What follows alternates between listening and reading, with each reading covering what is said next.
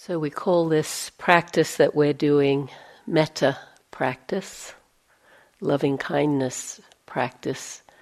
But I really think it's everything practice, right? Because I sure I'm sure if you are at all like me, you're not just feeling metta, right? You can feel metta, but also anger or fear or sadness or joy or calm or tiredness or resistance the, the power of this practice is this inclusivity. Whatever's here in the heart, the mind, can we open to that? Can we meet that with kindness and keep coming back to this intention to wish well? To everyone and everything. And that it's interesting to see how that's often the mind heart's not its natural inclination in our sense of dividing things up like, don't like, included, not included. I saw this cartoon a little while ago um, of a meditation class, something like this. People sitting cross legged, someone up the front giving instructions, and the instructions were And now I want you to send out peaceful, loving thoughts to all sentient beings on the planet who have exactly the same political, economic, and religious beliefs that you do. So that's not our intention here, but we can see how we it's so easy to go that way, you know, who who we align with, what we feel okay about, and then the other, the othering. And this is really this practice really explores the full potential of our hearts, really stretching them and stretching them in all directions in that kind of inclusivity of people, beings with other beliefs and views than ours. But sometimes the biggest stretch is metta or kindness towards ourselves, right? That, that willingness to actually have self acceptance or even self love when it's what most of us, if not all of us, so deeply want. So deeply want. I love this poem by Hafez, the Sufi poet, where, and I'm sure this is a, a poetic translation of the poem, could you say? Admit something. Everyone you see, you say to them, Love me. Of course, you do not do this out loud, otherwise, someone would call the cops. Still, though, think about this this great pull in us to connect. Why not become the one who lives with a full moon in each eye, that is always saying with that sweet moon language what every other eye in this world is dying to hear? Love me. Love me. He didn't say that, I said that, Bells, but. but I said this morning, love is a charged word, right? We put that in the mix and it creates a sense of ideas or idealisms. And so, really, to keep it simple as we're developing this practice or ex- expressing this practice, the basis of it is kindness, friendliness, goodwill, benevolence. I really like uh, Ajahn Sumedho. I think I've mentioned him a few times because he's very down to earth. He says, Metta oft, is often translated as love. This word has many meanings for us. We usually connect it with liking. I love pizza means I like to eat it, not I have metta for it. With metta, you can love, but you don't have to like. Metta includes the opposite of liking, not liking. Liking depends on circumstances or mood. Metta doesn't. When metta is idealistic, it doesn't work. I should love my mother. Or we can send to all beings but can't feel the, for the people we know because we feel we always have to like them, and sometimes we don't. This kind of metta can't include difficulties. When a child is misbehaving, the conditions for liking aren't there, but unconditional love still can be. Liking requires certain conditions. Metta doesn't. We should use ideals like guiding stars to be able to acknowledge that current realities may not be ideal. But this simple definition of metta can still be accessible.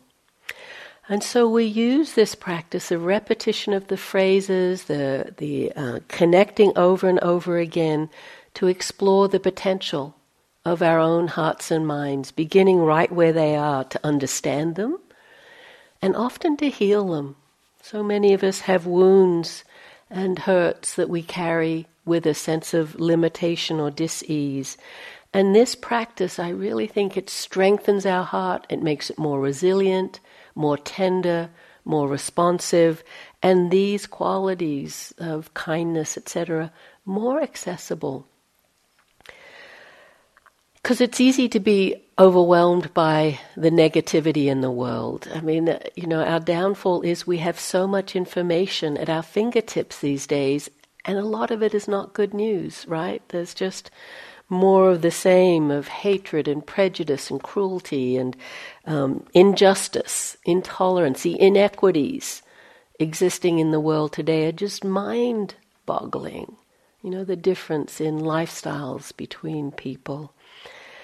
Um, and so we start to open to that with a sense, though, not of, oh, I can't bear this, but this too, this too, and to start to understand how those actions come out of delusion, come out of self centeredness, out of fear, out of, and their conditioned patterns, out of people's experience. And there's so much you know, of this kind of violence, this kind of othering that comes out of ignorance, out of ignorance. Anytime we create a sense of self, we by necessity create an other. And in that, we start othering, making the other different, making the other not okay, this sense of separation. And with that, all of that host that we're often so familiar with of judging and comparing good, bad, right, wrong. Um, the Buddha would say, even the same as is a form of judging. And we start to get a sense of how distorted our perceptions can be, sometimes how clouded our um, vision is, our views are, because they're filtered basically through the kilesas, through greed, aversion, and delusion. And here we just sit with that with our own experience of that, not making it, oh, that's what's happening out there. Us too, this kind of delusion, ignorance, cloudedness. And this practice is a purification practice. It purifies literally our vision, our views, but it also works on this very deep and uniquely personal uh, nature of purification. Our willingness to be with what's difficult, what comes up, anything that's an obstacle to this intention towards well wishing, to our experience of whatever our phrases are kindness, well being, ease, contentment, safety whatever is an obstacle to that, whether it's really looming and large in our lives or long distant past, it's like the, the grit in your shoe that you feel, our willingness to be with that. We can only transform what we hold in awareness. It doesn't happen, you know, in some abstract other out there. It's got to be held, known, felt, touched. But if we can hold it with that kind, accepting, non judgmental metta, the transformations that can happen through this practice really deep and profound. But this is not easy, this purification aspect. You know, I'm I'm hoping you all have enough experience with metta that you didn't have the ideals, oh, when we do the metta section, it'll all be good. You know, just metta all the time. No. I mean, it's really difficult, this practice. So just being kind to yourself. I had one student on a retreat, and they said uh, one retreat was worth a year of therapy, and a metta retreat was worth two years. I think I think there's something to that.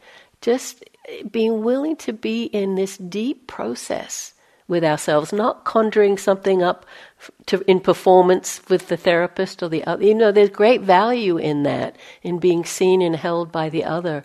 But to do that for ourselves, to learn how to sit with ourselves and attend to our own hearts, something so powerful about that because then we're attending to our own unique conditioning, each one of us, completely unique, different individual, yet underneath with these same universal wishes safety, happiness, health, well being.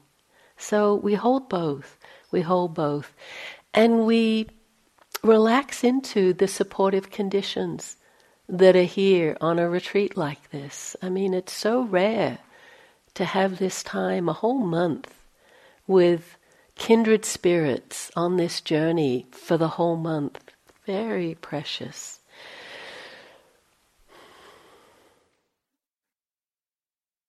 We've talked about that the proximate cause for metta, for this well wishing, is reflecting on the goodness of the, the person, the being you're sharing metta with.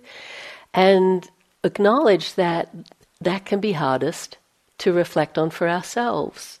Uh, it can be so easy to think of what's wrong with ourselves, with our actions, with our past, with our experience right now. How, uh, you know, just could, if I asked you, you'd probably easily come up with a list of 10 things that could be improved, right? And we have, many of us, a tendency to diminish our goodness, our good actions. Oh, anyone would have done that. That was nothing, you know, that was just sort of normal or whatever. This tendency to heighten and see, you know, ponder on what's what's difficult, what doesn't feel right, and then diminish or ignore the goodness. What is it like to really open to our goodness? And again, not having to recite the list of all the great things you've done I, again, I love Ajahn Sumedho. He says when he does this reflection, he doesn't sort of think of specific actions, even though as a great teacher he's done a lot of good in the world. He just says, I know I love goodness and I love good people. And that's enough to brighten his heart and make that alignment with goodness. I just, I love good people. And I think, I think all of us would probably say that. So it can just be as simple as that, that willingness.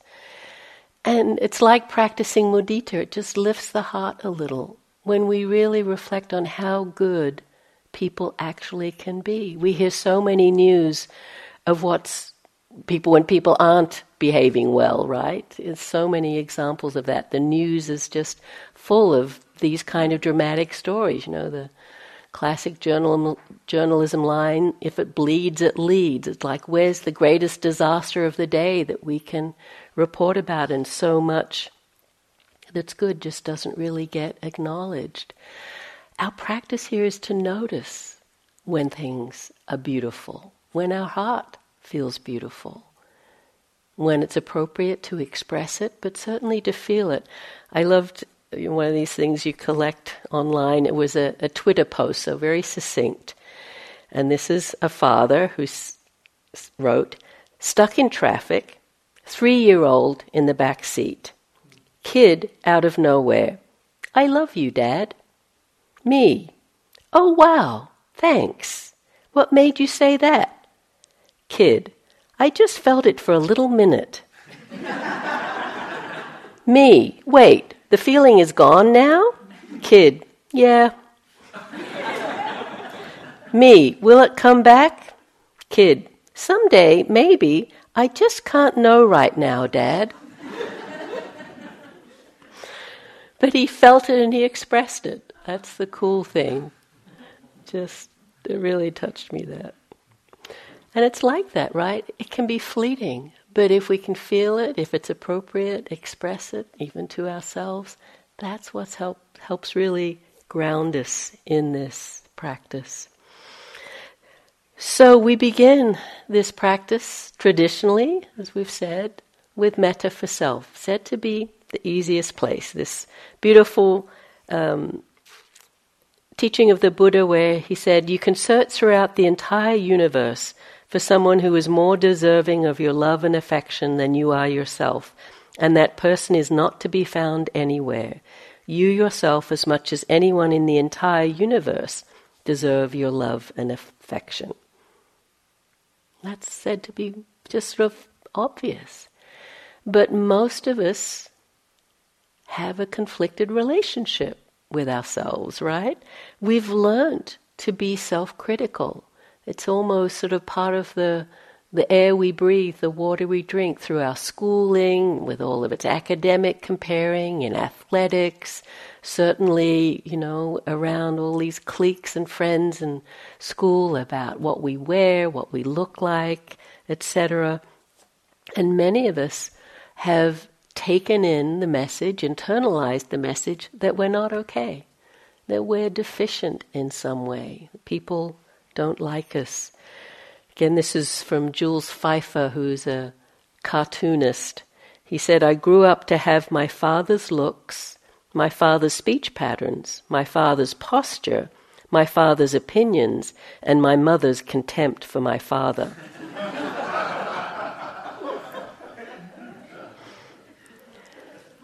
we take it in, right? Even if it's not in a helpful way.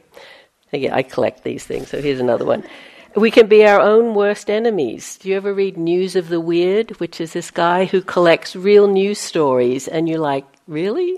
So, Chesapeake, Virginia, inmate Robert Lee Brock filed a $5 million lawsuit against Robert Lee Brock, accusing himself of violating his religious beliefs and his civil rights by getting himself drunk enough that he could not avoid various criminal behaviors.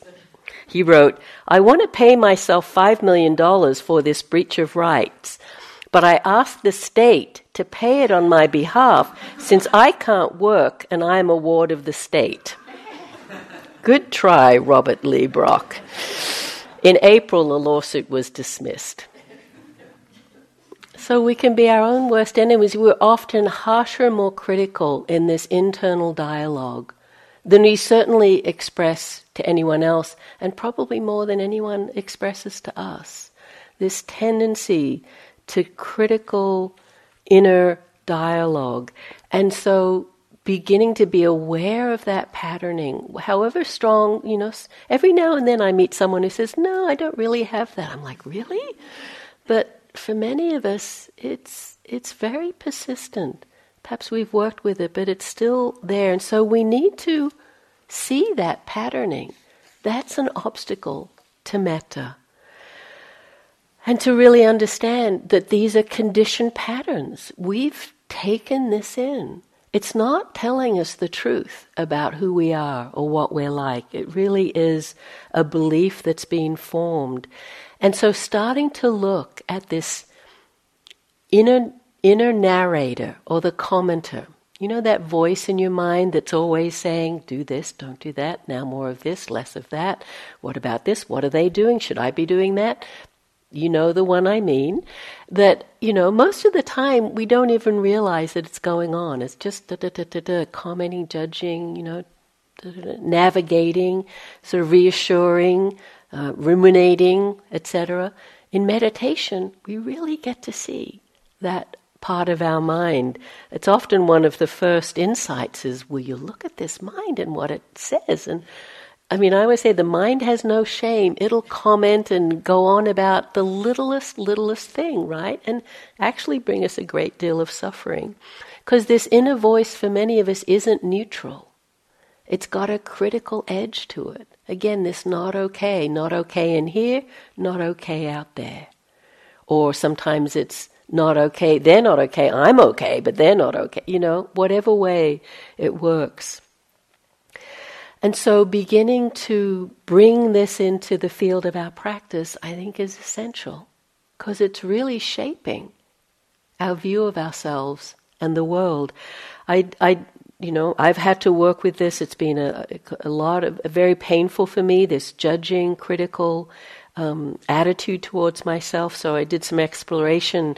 And a book that I really liked was written by Byron Brown called Soul Without Shame, because he brings in a spiritual element to this work of self acceptance. He says, Judgment is a central element of your inner dialogue, the way you talk to yourself. From that point of view, it is second nature to you, so close to you that it is hard even to become aware of its existence. However, there is good reason to isolate this part of your inner process. Self judgment is perhaps the greatest source of inner suffering and discontent.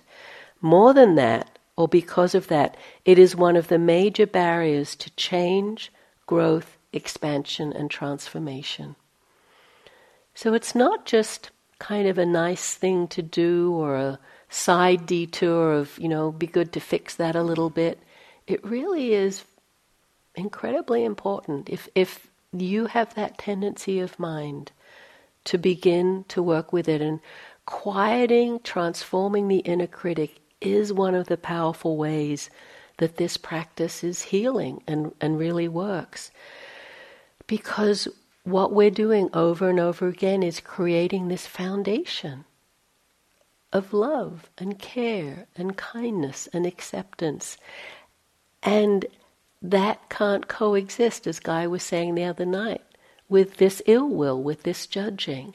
And the more that gets stabilized, the more we bring acceptance to our experience, to our minds, to our bodies, to the inner, to the outer, the more this um, transformation can happen. And so, again, really uh, an important part of this practice just the saying of the phrases for metta, for metta for self. May I be safe. May I be happy. If you're willing to say that, again, it can't exist with you're, ba- you're bad, you're wrong, you're not good enough, right? The more we just keep saying them, even if you don't mean them. I used that line I got from Carol, you know, fake metta is better than real aversion. She always throws away these lines and they're so good. I remember hearing the first time uh, someone suggesting doing this phrase that I gave you this morning May I love and accept myself just as I am. And I went, What? really? No, no, can't do that. And, you know, sort of like, man up, you know, gulp and, and say it. And, uh, you know, I said it, but I didn't mean it. But if I kept, I kept saying it, and something shifts. It has to shift if you keep creating that intention. And in that phrase, why I like it as suggested is, may I love and accept myself, both of those important, just as I am. Not at the end of the retreat or the 10 point improvement program or when I get rid of this thing or fix that problem, just as I am in all my imperfections. And so this process can just keep deepening. Doesn't have to be in a dramatic way, but just this willingness to keep coming back to kindness and to see how we have created this self limitation through the projections and the input from others where we felt sort of defined by others, you know, guidance and criticism, especially our authority figures. You know, you're not like this, you're too much like that. And we start to touch into these deeper truths. What's really true for us? What's really important for us? What do we value? What do we care about? And the metta just keeps keeps us knowing that, keeps us circling around that, reminding ourselves of that. And so we start to touch Perhaps it's just moments where there's some sense of deep acceptance, some sense of good enough, good enough, okayness. Can be profound, just that. Doesn't have to be some ecstatic bliss, but just this simple acceptance.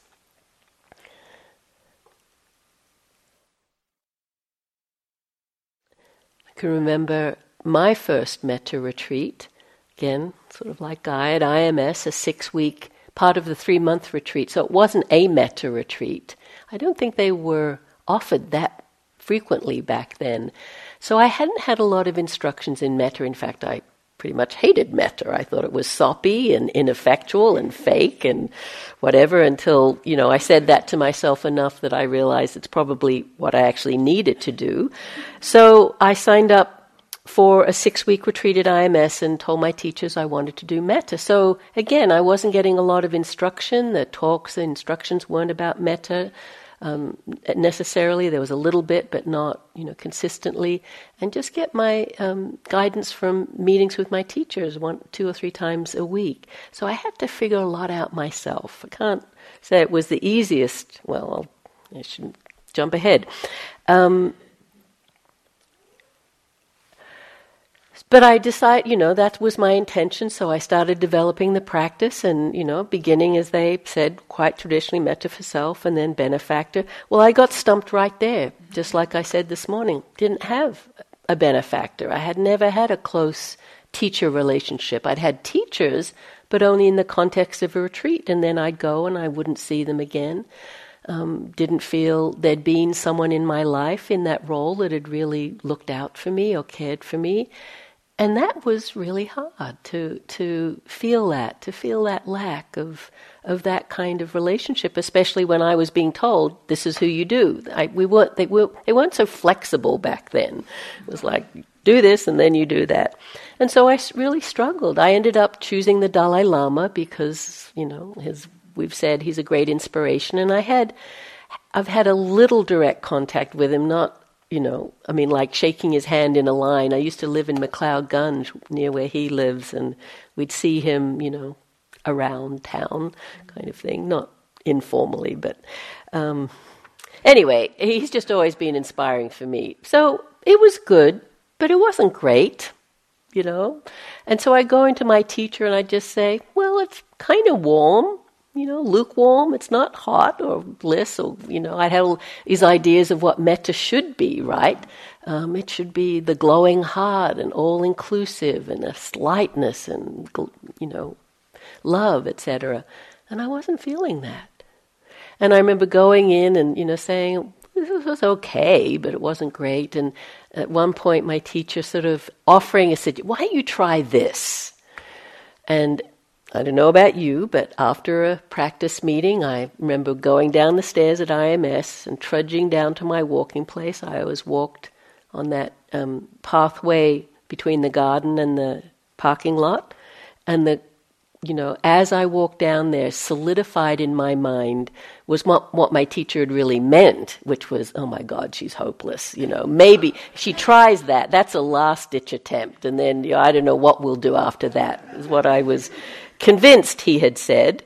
Um, and I just started chewing on that, you know, oh, this is hopeless. Why did I think I could do this? Six weeks, you know, I should have known. This is terrible. I'm a fraud. I can't love. I'm unloved. You know, the whole thing. And it was very familiar to me.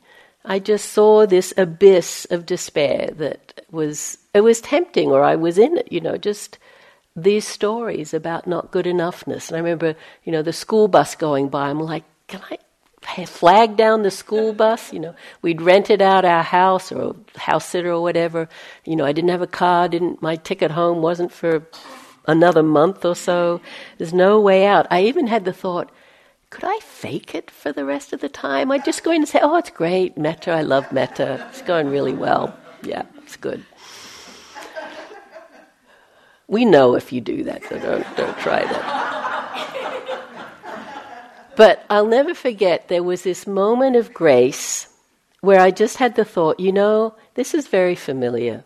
To be really critical, uh, you know, harsh, hopeless, despairing, and you can you could do that. You could do that. Go ahead. You could do it for hours or days, maybe even weeks. But at some point, you would come out of that. Something would shift. The mood would lighten, something would bring you out of that state of despair because that's usually what that's what's happened in the past. And I had the thought, what would it take to get from here to there? To that shift, to that lightness of mind and heart. And I realized what it would take is that I would have to accept that this is what my metta practice looks like.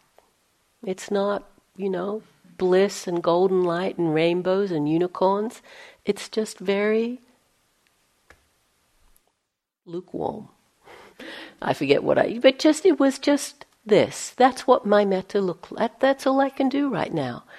And that acceptance was like just take a big breath and take the next step. and say a phrase. And I'd love to say, oh, and then all the, you know, the, the clouds opened up and the rays of light shone down, and they didn't. But I just kept doing the practice, and that retreat became enormously profound and enormously healing for me, both through the concentration that was deepening, but also having times of real purification, like that was, but also of the metta feeling. But it could only develop through this acceptance. So it's why I said what I said this morning. I have a really low bar just being willing to say the phrases. That has to be good enough. And then you you know it'll build it's conditioned it'll come and go. But unless we have that basic intention we we can't move forward. And so that was really profound for me.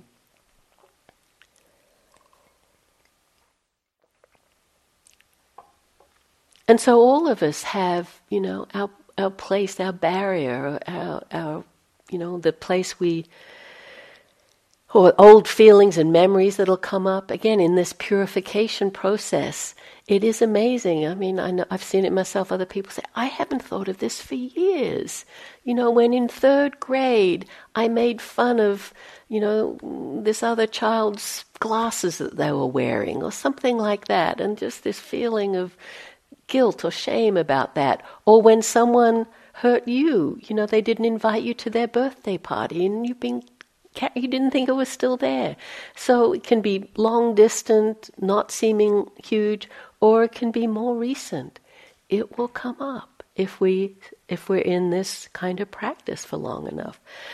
With this kind of processing, I mean, I've talked about the creativity of our responses you know, there's no right thing to do. The basic instruction is always can I meet that with metta? Can I actually bring kindness to this experience of pain or grief or shame or loss? Can I hold it? Can I breathe with it like we did with the anapanasati? Can I send myself metta if we were doing it for someone else? Come back to metta for self. Or perhaps even self compassion. This is really hard when this hurt, this memory, this confusion, this worry, this fear comes up. See if some aspect of the Brahmaviharas can meet that. If it really can't, if we just find ourselves pulled back again and again into the story, into the feelings, then again, just like with the breath meditation, we use mindfulness, vipassana. We just drop into let me feel this. What's going on here? What story am I believing? We use that RAIN acronym. I'm sure many of you are familiar with it. I don't think we've mentioned it here. Recognize, accept, um, bring interest to it or intimacy, and then non identification or just this natural nature. So we then we can move to it, hold it with spaciousness. And once we really start to trust our capacity to meet all of these different experiences, the highs and the lows. This is the resilience that I spoke about that's so empowering. And from that place, there can be a much more genuine or stable um, potential for wishing well to others. Often, wishing well for others is easier for us, but until, we're truly able to wish well to ourselves, it's not fully stable. It's not fully embodied. So the the time spent on metta for self, time well spent, time well spent. And so then, as many of you know, we begin to open up to other categories. Um, and there are always some guidelines in who we choose. I've said already, you know, you choose this one person for each category um, and hold, stay with them for the practice period, in this case, the rest of our time here. Um,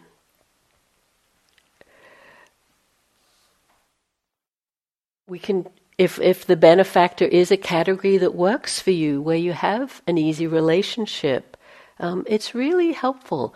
With the benefactor what we look for is that this person or being um, has qualities that really spark joy or appreciation. It's like we have a sense of mirroring, or, or, we would also like to express those qualities the wisdom, the kindness, the love, the generosity, the ease, the calm.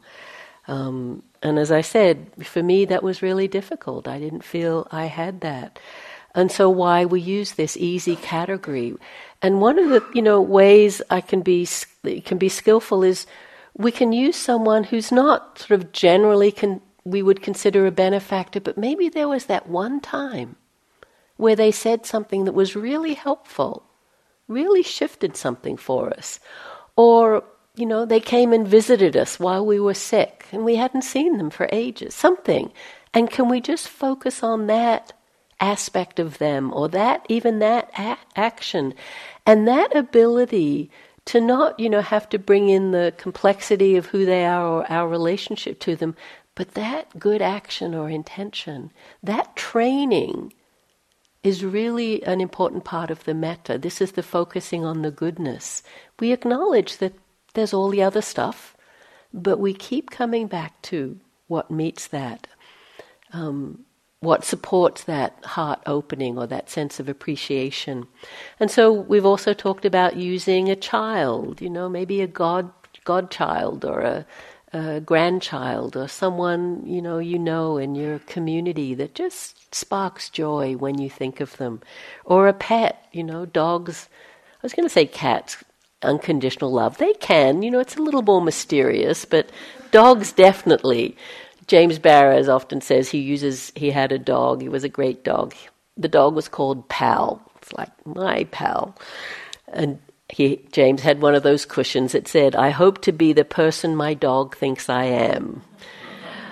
So, you know, anything that really brings that buoyancy to the heart um, is really supportive.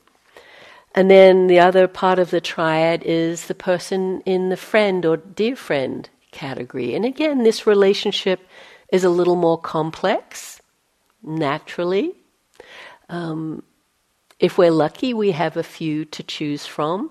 And as I've already said, this is not about, you know, well, you're my BFF and you're not. Um, it's really choosing whoever comes easily to mind and heart and know that they're just representative of, of your other friends. It's like they're in the front of the line, but the others are all there. But staying with the one person for an extended period of time, we get to go through the ups and downs that any relationship has. And with any friend, as dear as they might be, they've annoyed you, frustrated you, irritated you, let you down, as have you them. You know, it's it's almost inevitable. Put two people together and that rub will happen. And so we have to look out for, you know, the other improvement program. You know, oh, as you think of this person, may you be happy if you just did this a little more and that a little less, or, you know, different job I think would be better for this person, you know, whatever it is. Um, it's so easy to fix other people, isn't it? To give relationship advice and much harder to look within. That's not unconditional love. It really has to be, again, love and accept them just as they are. It's really quite profound. Many people often use their family members in this category. It's blessing again if you've got family members that feel you feel that kind of warmth and friendliness for. I read there was a British study where they asked people, "What caused you the most stress today?" And the the, the, the most common answer was family. But then the next question, what promoted the most happiness? Family. Both, right? The practice in metta is not to deny or diminish where it's difficult, but can we keep coming back to where there is warmth and appreciation and affection and well being? That training is so empowering. And so, as we've said, it's natural as we bring in these different people that the flood of memories will come, all the associations. And the practice is not to tell ourselves those stories, but to see if we can hone into, tune into the feelings that are there that support the metta. You know, not, you know, we know the complex ones and we let them just rest, but keep coming back to where the connection is. I like this poem by Michael Leunig. He's an Australian cartoonist that has a very whimsical, sometimes ironical sense of humor. But he, he draws cartoons, but he also writes poetry. And he says, We give thanks for our friends, our dear friends. We anger each other. We fail each other. We share this sad earth, this tender life, this precious time. Such richness, such wildness. Together we are blown about. Together we are dragged along. All this delight, all this suffering, all this forgiving life, we hold it together. Amen. It's a prayer. So, all of it, the complexity, but we keep coming back to can we find this intention for well warmth and friendliness?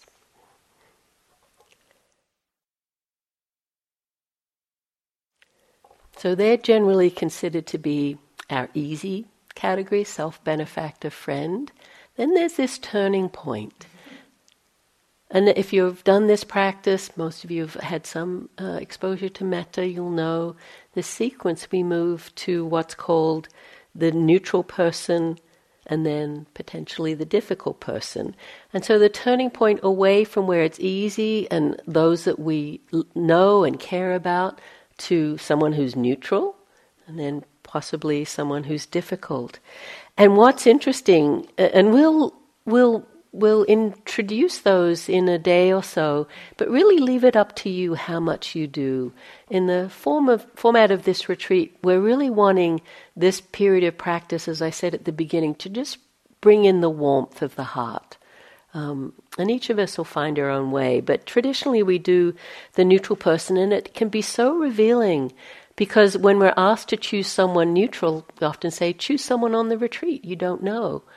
And so the mind starts looking around, or the eyes look around, and it's like, nope, nope, nope, like, dislike, nope, not sure about that person.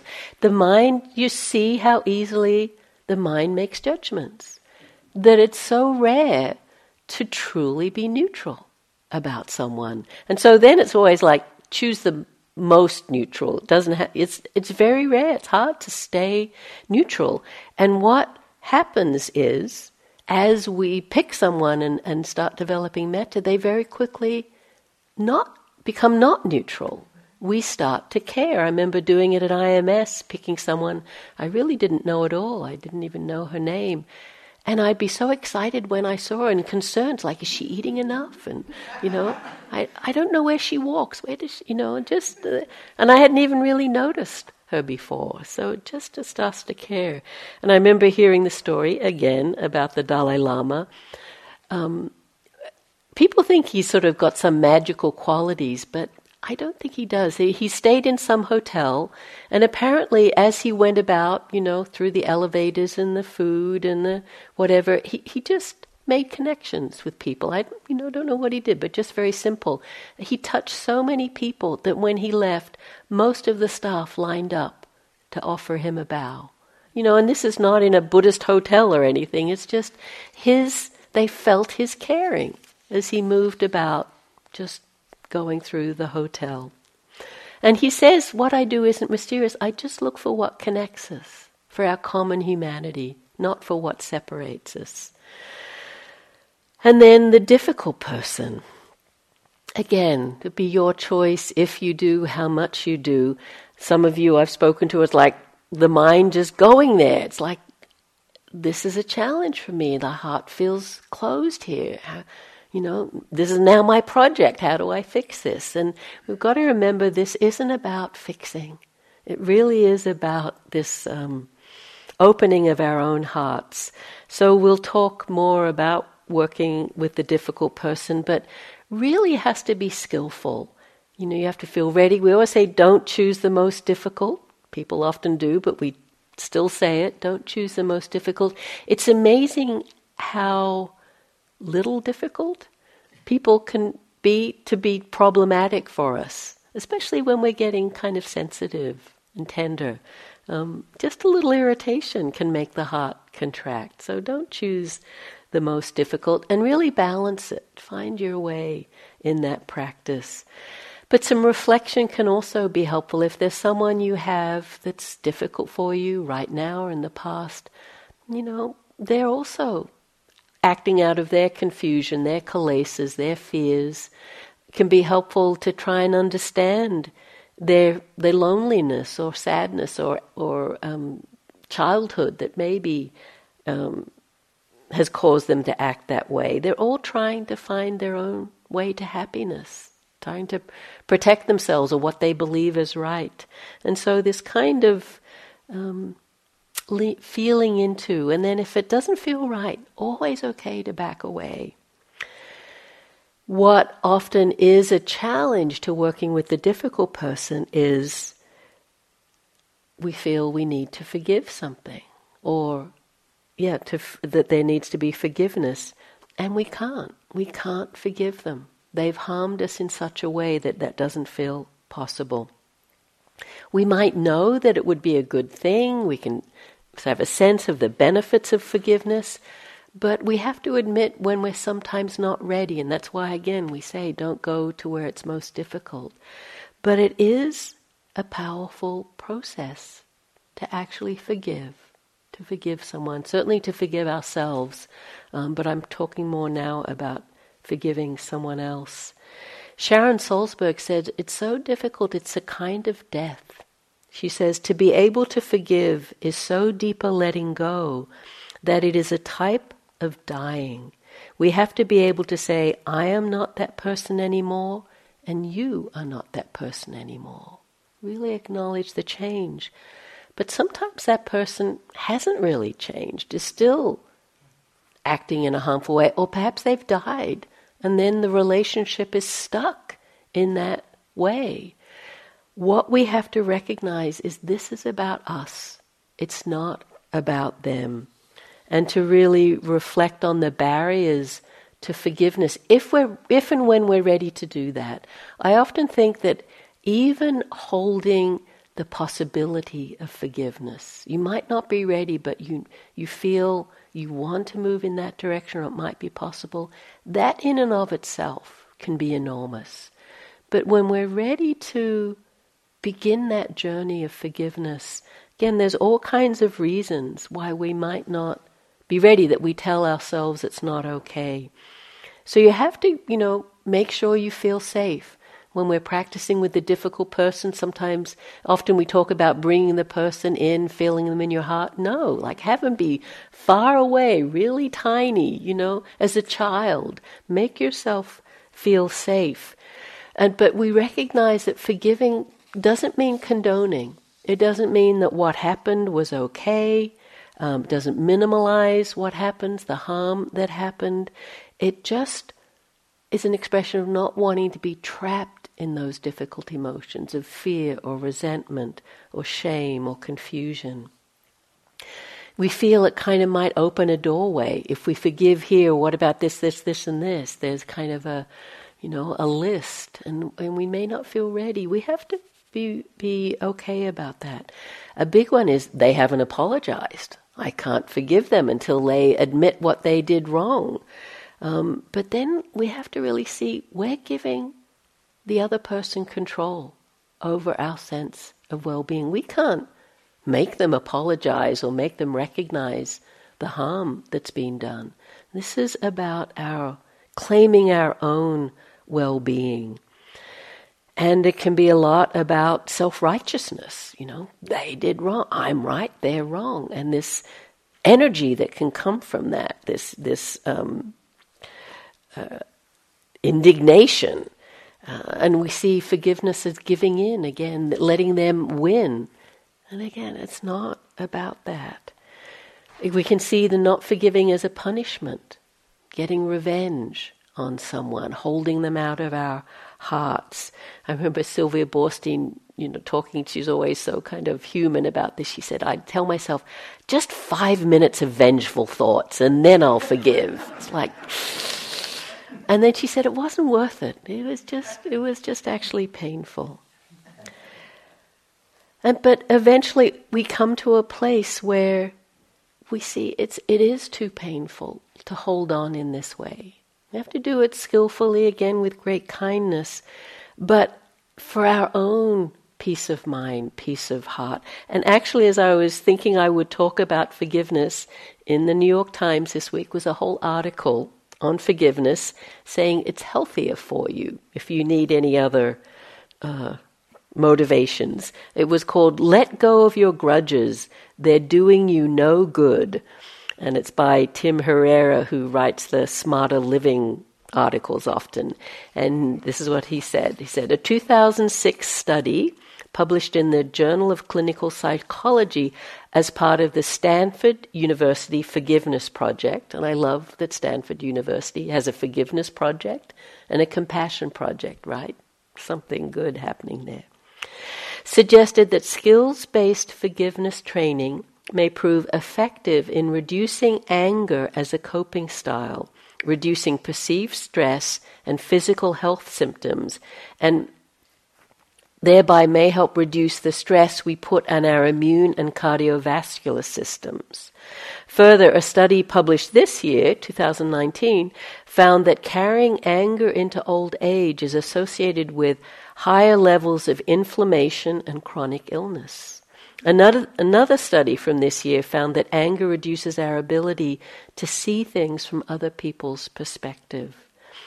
This is a quote Holding on to a grudge really is an ineffective strategy for dealing with a life situation that you haven't been able to master. That's the reality of it, said Dr. Frederick Luskin, the founder of the Stanford Forgiveness Project.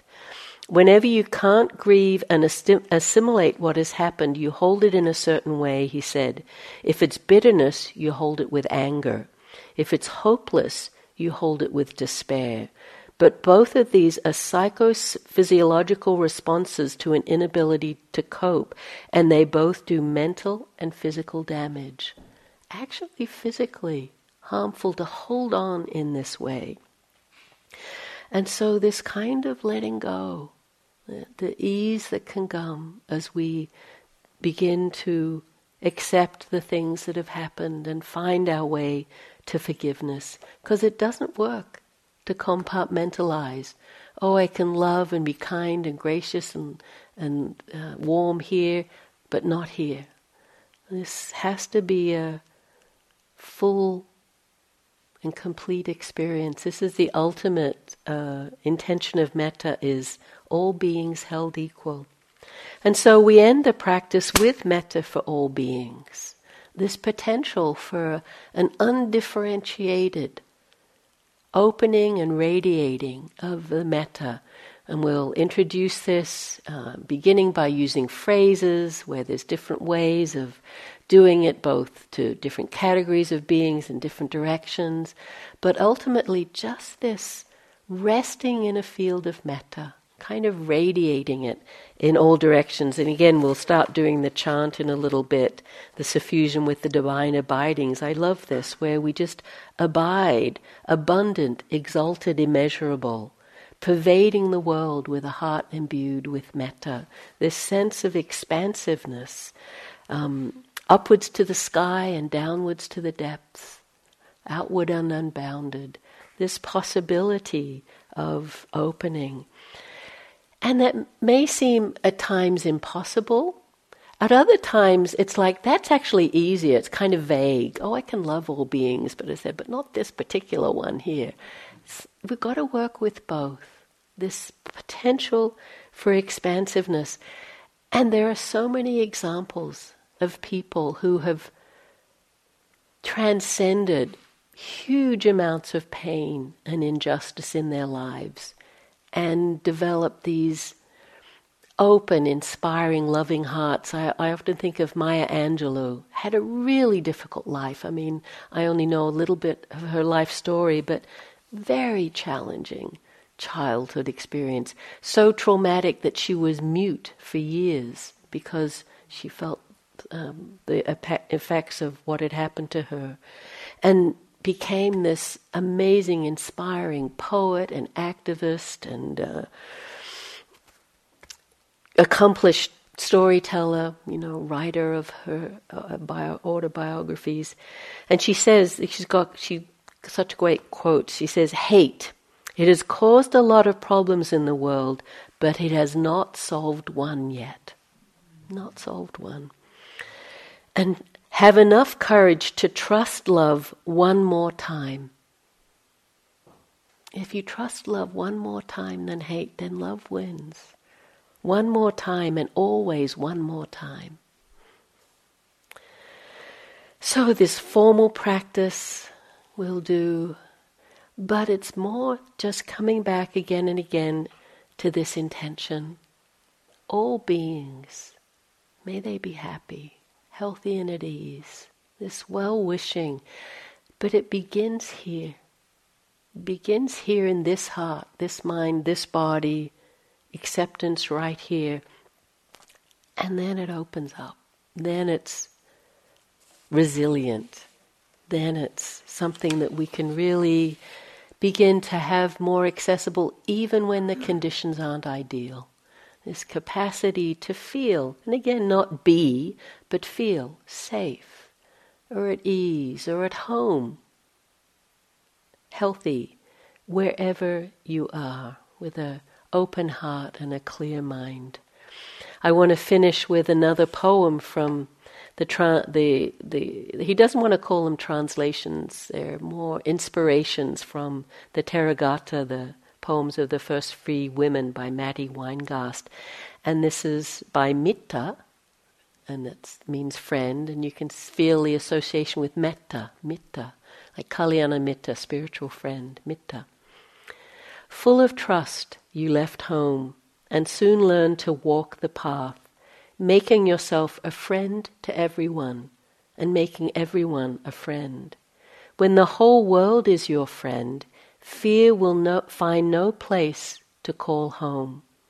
And when you make the mind your friend, you'll know what trust really means. Listen, I have followed this path of friendship to its end, and I can say with absolute certainty, it will lead you home.